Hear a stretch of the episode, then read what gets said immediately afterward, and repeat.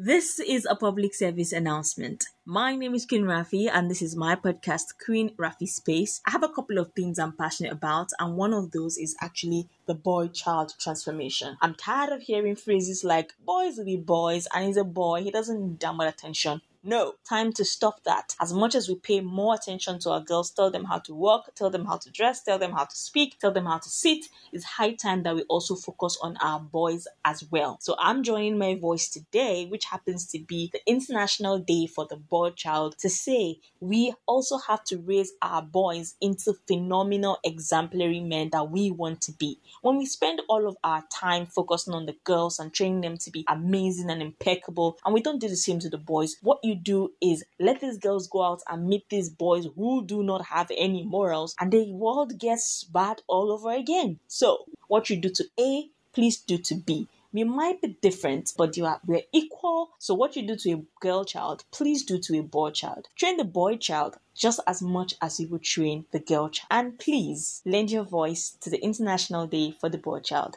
Shout out also to the people at Boys Cutters for making me join this. I followed their Instagram and I actually first heard about them on radio, and I'm so happy that I'm lending my voice to this amazing cause.